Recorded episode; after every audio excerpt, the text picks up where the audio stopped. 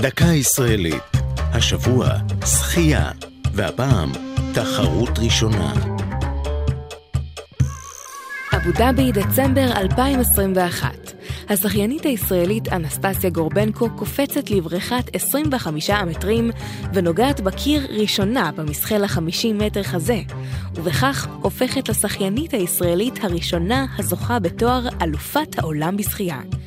מאוחר יותר זכתה גורבנקו במדליית זהב נוספת, במסחה 100 מטר מעורב אישי. אלה שתי נקודות שיא בשרשרת שהחלה כמעט 100 שנה קודם לכן, בראשית ענף השחייה התחרותית בארץ. התחרות הארץ-ישראלית הראשונה התקיימה כאן בסוף אוגוסט 26, בהובלתו של אלכסנדר אפשטיין, יליד חברון ממקימי קבוצת השחייה הראשונה של מכבי חיפה. במימי נמל חיפה שחו בחורים מכל הלאומים, שבאו להתחרות מכל פינות הארץ, לבושים חליפות רחצה, כפי שתיאר זאת אז העיתון דואר היום.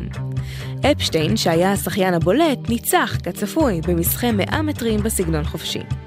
כעבור שלושה עשורים היה נחום בוך לשחיין הישראלי הראשון שהשתתף במשחקים האולימפיים, באולימפיאדת הלסינקי בשנת 1952. באותה שנה נערכה לראשונה אליפות ישראל בשחייה. זו הייתה דקה ישראלית על שחייה ותחרות ראשונה. כתבה אביב פוגל, ייעוץ הדוקטור ברוך צ'יש, הגישה עדן לוי.